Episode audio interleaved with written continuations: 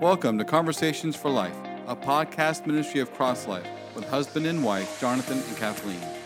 We are here to discuss the things that bring life into our marriages and families. We invite you now to pull up a chair and join in the conversation.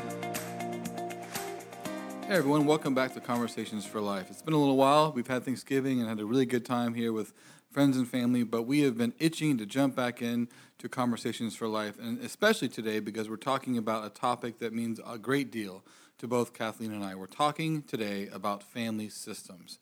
And if you were here for our very first podcast episode of Conversations for Life, you remember us introducing the idea of family systems. But today we're going to spend the entire episode just talking about what family systems is and even just really introducing it to you all because there's a lot, of course, that we won't even be able to begin to touch in just one episode. But we want to get the introduction out there and just begin talking about what systems is and what it looks like in the home. And as we launch into a series of episodes talking about family systems. So uh, I'm going to kick it off with Kathleen and just uh, ask Kathleen, can you just briefly describe for our listeners uh, what is family systems? Yeah, that's right. So in our first podcast, when we talked about just the purpose of Conversations for Life, we mentioned family systems and talked a little bit about why that's so important and how that can be helpful in understanding our families and in building something good in our families. And so today we're getting back to that, and I'm really excited about that.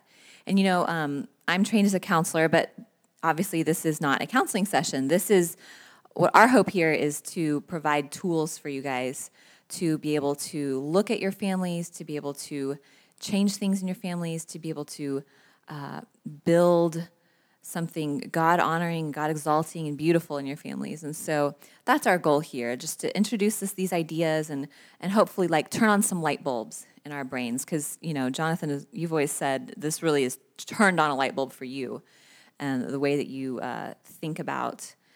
Uh, our families and think about ourselves as individuals, and we'll talk a little bit more about that in a, in a little bit. But yeah, so um, you know, the thing about our families is they really play a defining role in our lives, and understanding them is key to understanding ourselves.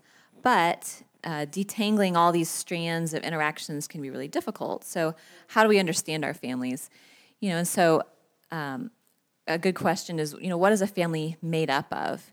You know, there might be a mother, a father, children, grandparents, or other extended family, maybe blended families. There's a lot of different variations, but I think the way I think of it is that um, a family is more than the sum of its parts. You know, a family is not just uh, there's person A and person B and person C, and um, all of each of those people has a single linear relationship between another individual, and that's it. So the family is a lot more than just a loose collection of individuals who act independently. It's actually a cohesive, interrelated emotional unit. Um, and that, that's the system that we're talking about. And it kind of takes on a personality and character of its own. So each individual in a family and their relationships weave together this interdependent system that has certain patterns and rules which hold it together and keep it going. And so the family as a whole tends to subconsciously work to keep that system intact in an equilibrium state, just kind of going along business as usual, even if that state isn't very pleasant. Well, and for me, as we talk about family systems, I think what's really important uh, is for our listeners to understand that that while because the family is central, the marriage and family is central to our our human life and, and human development and, and flourishing, that of course speaking about family systems is absolutely critical. But what to me is so critical about the whole um, idea of systems is that it really altered my view of, of human nature. Because, like, I don't know, growing up here in the US, I tended to see myself as an individual. And what family systems does is it reorients the way you look at a human being. And what it says, what family systems says basically is look, every human being is a part of a system. And in fact, multiple systems. And in fact, you as an individual, you, you play a role in that system in, in terms of uh, propagating that system, making that system happen, and, and, and participating in that system, but then you are also heavily influenced by that system. And so there's, there's a dynamic uh, interchange between you as the individual as a, in, in, in, into this system. And of course, that's most pivotal in a family, but that also extends to the workplace. You know, I've read a number of, of great books on leadership and healthy organizations, and although many of them don't even use the language of systems, that's really what they're talking about. And, and so, a good example is I read a book called Good to Great. It was all about how, how you can cultivate uh, a healthy culture in your company or your organization that leads to greatness. And um, at the end of the day, what they're talking about is these intangible realities of, of organizations that drive so much of the culture of, of the institution that then really determine whether or not you're going to be successful or not. I think so often we as human beings, we live and we interact with these systems, and if we don't have the framework of, of systems theory in our in our minds and we don't understand it, then really it's like in my mind walking around with the lights off. And we, we see problems, we feel problems, we feel stress, we have other symptoms that we might be feeling, and yet we don't really can't name what it is. And so to me, systems theory and, and, and taking a new approach to understanding how we as human beings develop and how we live life in a context of these larger entities was really pivotal.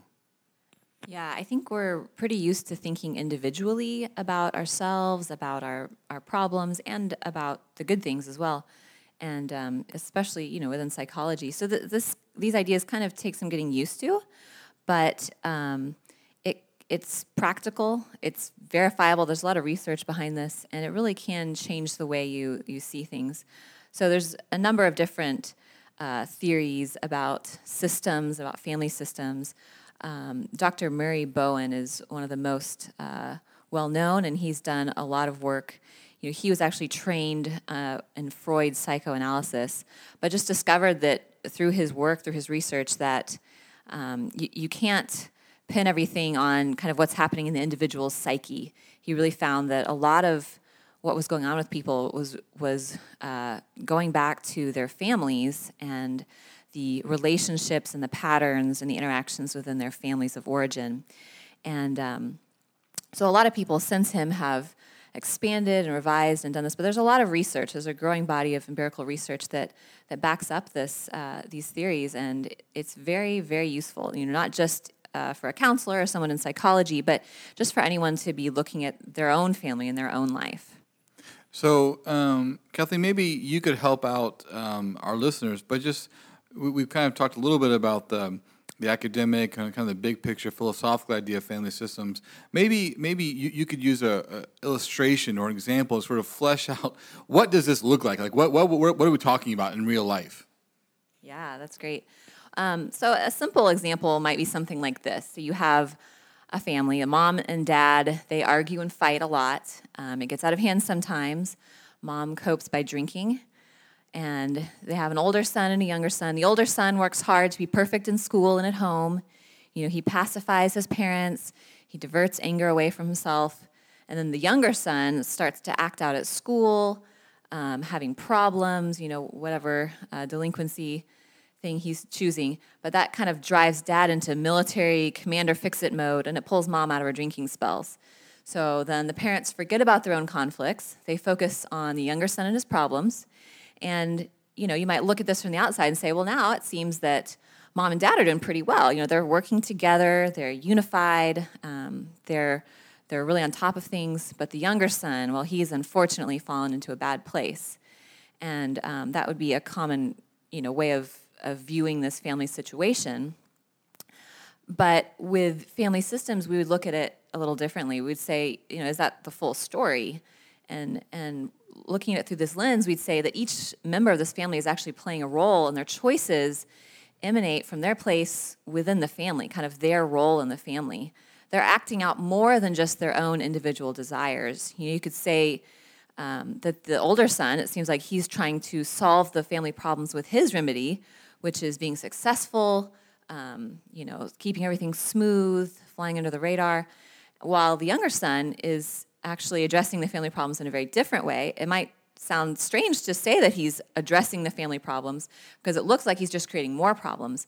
But if you look at what's happening when he's acting out, well, dad is not fighting mom anymore. He's really focused on his, his son. Uh, mom is not drinking and she's not fighting dad, she's working with dad. And so right now the family is united in this common goal of fixing this younger son. So in this case, he's kind of the scapegoat of the family. He's he's the problem, and everyone unifies to to fix that problem. And so it's not really a nice place for him, but there, there's a sense in which he feels safer knowing that his family is intact and they're working together.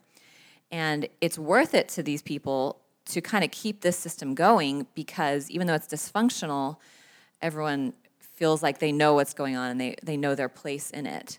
And you know that none of this is this conscious like I'm going to act out in order to unify mom and dad, but it's this idea that as anxieties arise in the family, as things get difficult and there's tensions, relational tensions, um, people can settle into certain roles and uh, it kind of it works for them. And so none of this is intentional, but it's just the way that the these these relationships develop as these relationship patterns develop as the tension and the anxiety in the family increases.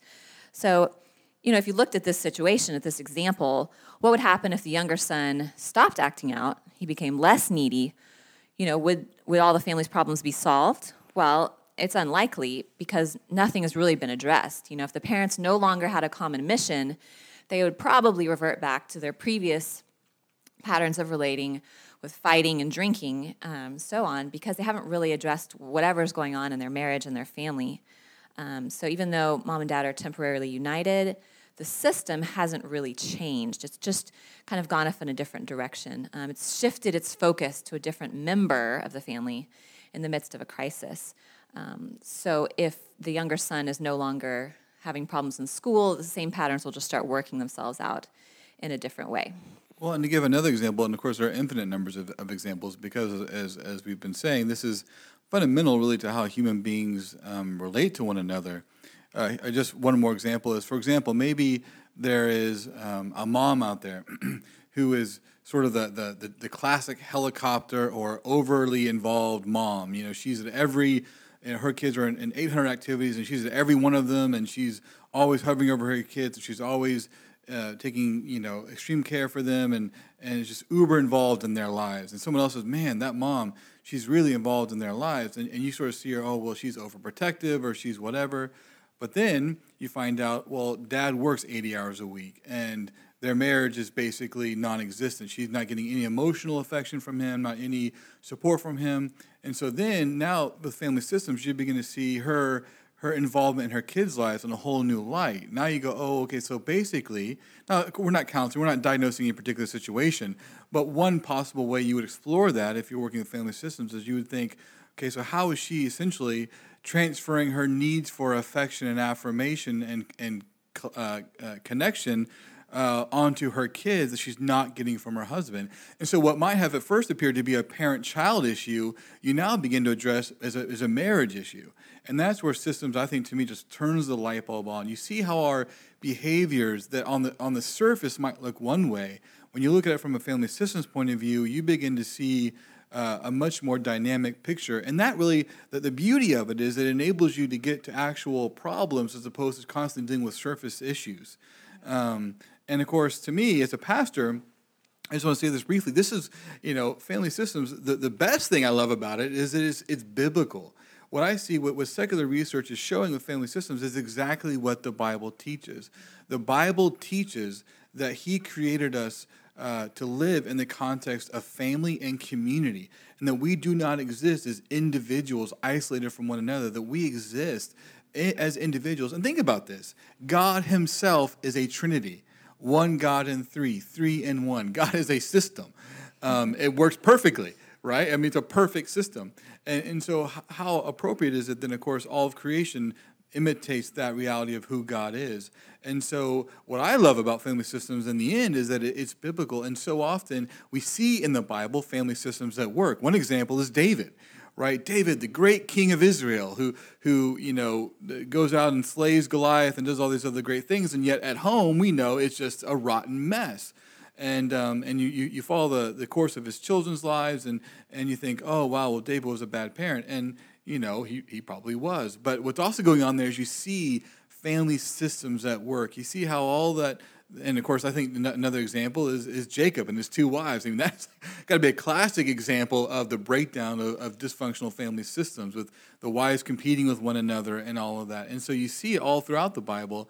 Um, family systems at work, uh, I would say probably typically in destructive ways just because of sin, but it's so evident in Scripture that the way we are as human beings, we are not isolated individuals. We are part of a family, and that family shapes who we are. And that was God's design. That's not that's not a, a bad thing to say that. It's God designed family for that purpose.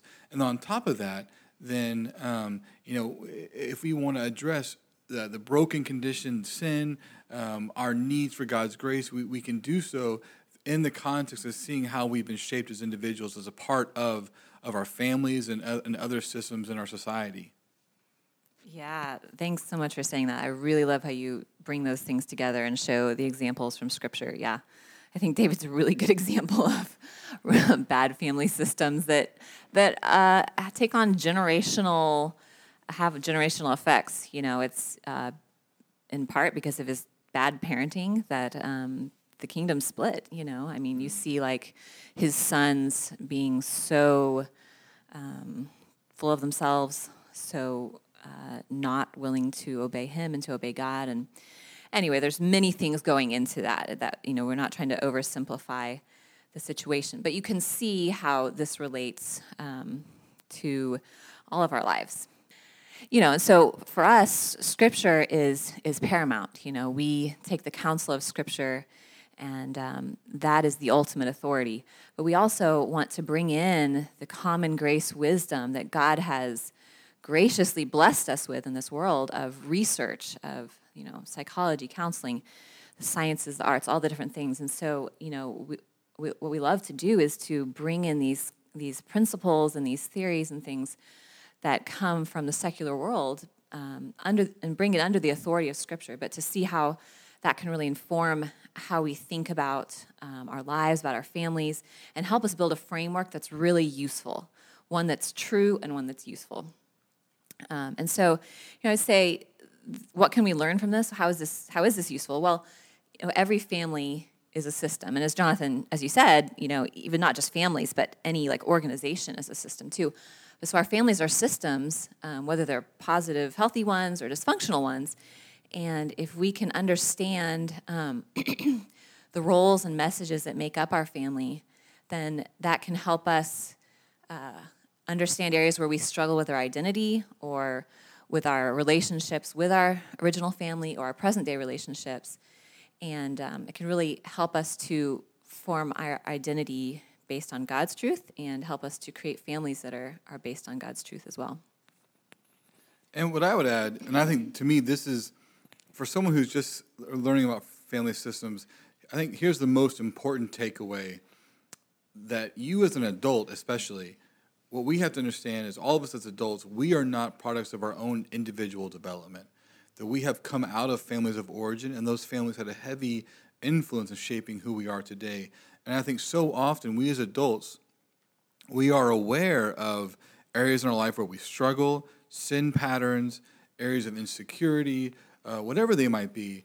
And so often, though, we don't recognize the deep connections that, of who we are as adults, how that's been shaped by our family of origin. And I would say that, that many of us as adults are walking around so much more, with so much more um, just dysfunction than we need to be because we've never taken stock of our family of origin. What was our family of origin like? And I think you know when you begin to ask, and we'll get more into this with family genealogy down the road, but when you begin to ask simple questions, they they are, they, they they reveal huge truths. So one simple question was, what was it you know in your family of origin? What could you not talk about, and why could you not talk about those things? It's a simple question, but everyone in their family knew that there were things. In my family, for example, we never talked about anything in depth about our emotions. It was never, it was just not allowed. And no one ever, of course, my parents never got up one morning of the PowerPoint and said, here's what's not allowed to be spoken of in our family. This was the system. It was just you didn't talk about your emotions, not in any way that was deep or genuine or vulnerable. You were not vulnerable. So think about that. I grew up in a family where the system in place was that you were not allowed to be vulnerable. Um, as one small example. Now, think about what that might do to an individual who's walking around as an adult who's never ever taken time to process that who's never taken time to think through how that so maybe problems that they're having in their in their life today let's total example let's just say they're they're, they're a young man who's interested in women but he can't over and over he gets feedback from women that he doesn't connect with them he doesn't seem emotionally you know alive or, or whatever and he keeps wondering what's going on and he's never been able to connect the fact that the fact that in his family of origin he wasn't able to express emotion now that wasn't me i'm just giving you a, a bland example but the point is we as adults if we don't process through our family of origin and those systems that shaped us, then so often we are walking around with, with deep dysfunction in our own lives that we don't need to be or that we can just address. So the first thing I would say is, is with family systems is uh, you, you need to go back as an adult and really think through your family of origin. And we'll get more into that later. But simple questions like what, what, what, what was not allowed in the family? Uh, what what were the family secrets? Of course, I know that's a big one you've talked about. You know, what secrets are in your family that no one's allowed to talk about? Um, those are just some simple questions. And another one I would say is, what were the roles in your family, and how are those roles sustained? Who was mom? Was mom the nurturer? Was mom the the chief? Was mom the the sad, pitiable uh, one? You know, wh- who was dad? Was dad the the complete you know uh, uh, you know, never there sort of guy, or was he the the angry, domineering one, or was he uh, sad, and whatever it might be. And then you know, and you might have you know names for them. What what were what were you? What role did you play? Uh, how would you you know identify your role, the roles of your siblings? It's fascinating when you think about because I think part of what family systems does is is you you get an assigned role. It's not no one ever explicitly says here's your role. It's just more of subconsciously each member of the family takes on a role and they can even sub they not even they will subconsciously fulfill that role and this is one for example this is one reason why uh, when you hear about you know women for example they, they, they're in abused relationships and they get out of them somehow and then they go into another abused relationship. And you think what's wrong with you? Don't you don't you see how bad that is? Well they're fulfilling a role that they're familiar with. That's not the only thing going on there but that's one part of what they're doing. And so I think those are a couple of questions. There's a lot more, but the first thing I would say for anyone listening is is family systems definitely tells you to go back and look at your own family of origin and see how that's shaped you. Yeah, thanks, Jonathan. That's a perfect segue into uh, what I was going to talk about. You know, some of the characteristics of family systems, as you basically just introduced really well. You know, there's rules, there's roles, there's something called triangles, which I'll explain a little bit. But you know, one of the things uh, that you touched on about family rules, you know, um, they're usually not articulated rules, like you said. There's no PowerPoint, but you have um, a lot of influential rules in your family that are unspoken, but that affect everyone. You know, like don't have bad feelings. You know, you can be cheerful, but you can't be sad, you can't be mad, you know, or don't ever talk about family business outside the family.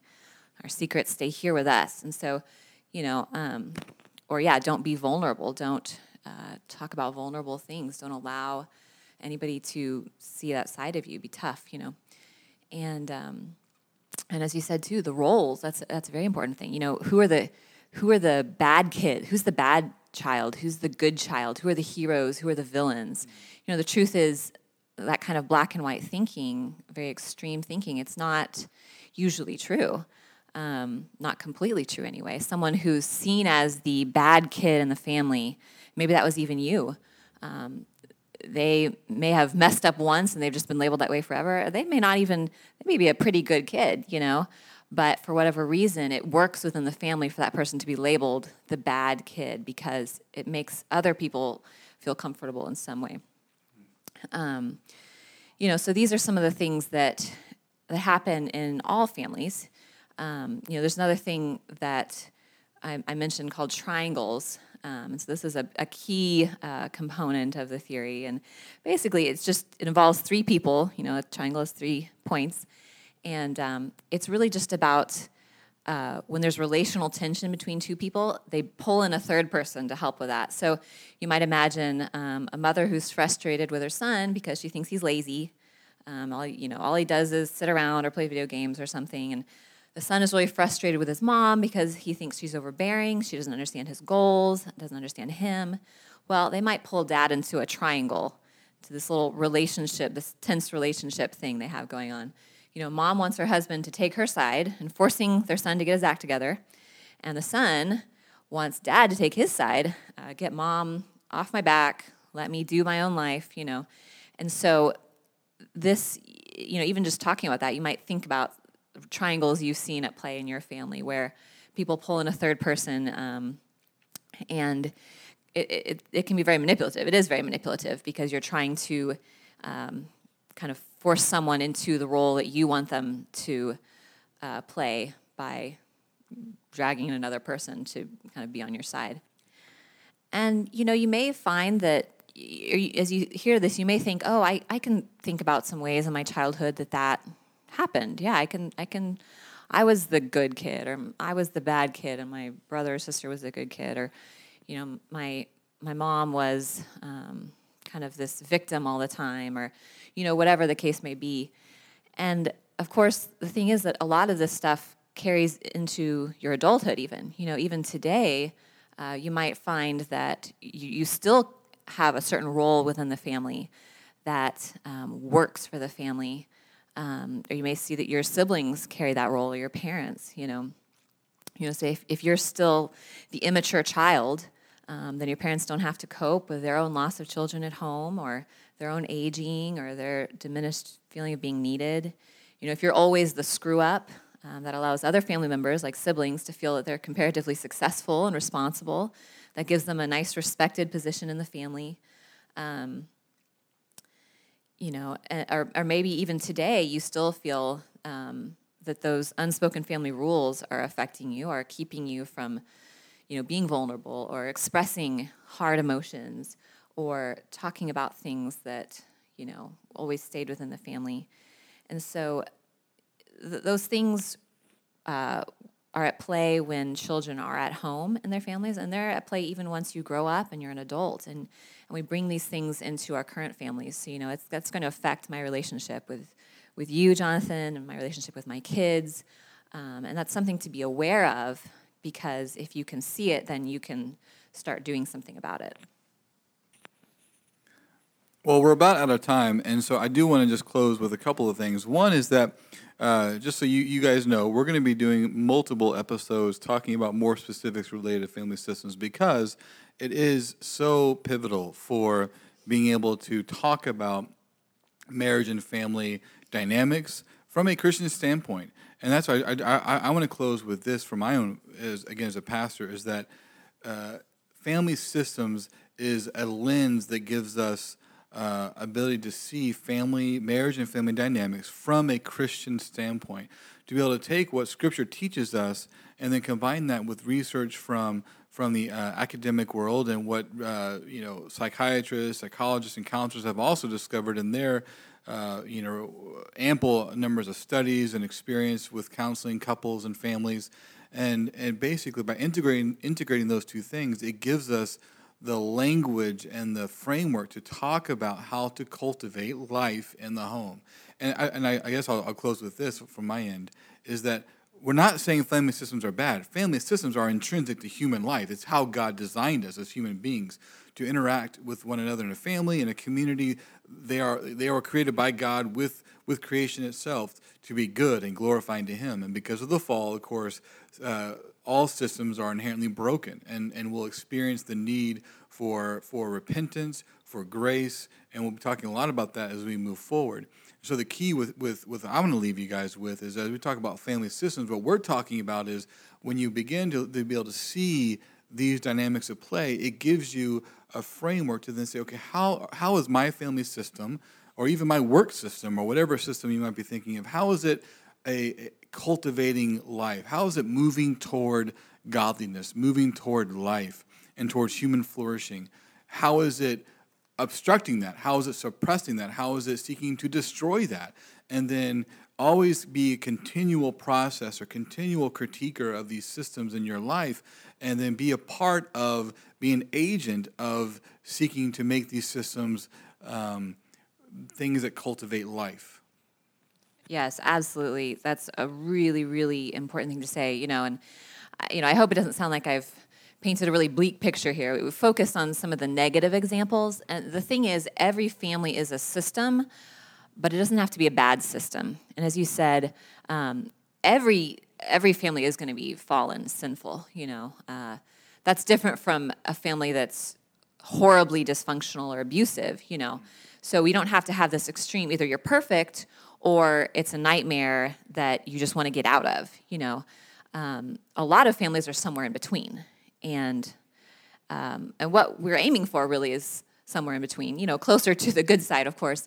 We we want to create families that are healthy, that are close, that are um, have good boundaries and and ones that as you said that promote life you know but we recognize too that none of them will be perfect and as you said there will be need for repentance um, and that's okay that's that's that's a good thing that's what we're aiming for so you know as we've talked about some of these things about rules and roles and triangles and all these different parts of, of systems you know we're going to be talking more about that how to use these things to create life in your family. So um, you know, whatever sort of family rules there are, whatever sort of like little coalitions within the family that exist, you know, instead of having things that are um, destructive, we can create really uh, life-giving patterns in our family. And so that's what we're going to be.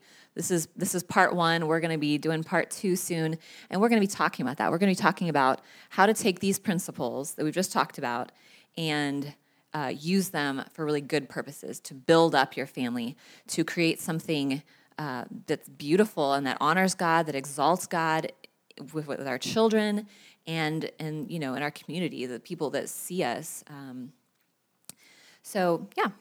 All right. Well, it's been great, you all. Thanks for listening in again to another episode of Conversations for Life. And we'll have some book recommendations for you on our website as well. If you're curious about family systems and you want to dive in and get ahead of the curve before we get to talk about other things, you're welcome to do that. It'll be on our website, which is www.crosslifetoday.org. And we'll have some, some book recommendations there and a, few more questions for you to think about your own family of origin and maybe, uh, if you feel so led, to, to jot down some notes about your own family life. Hey, listen, y'all, we hope we've been, uh, we've been uh, you, that you've had a good time listening in today. We hope that wherever you are, that this has blessed you. Until next time, you all take care and God bless. Bye-bye.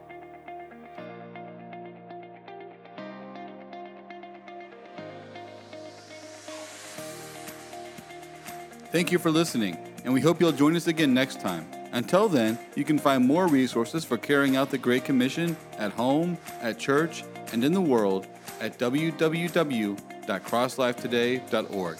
Until next time, take care and God bless.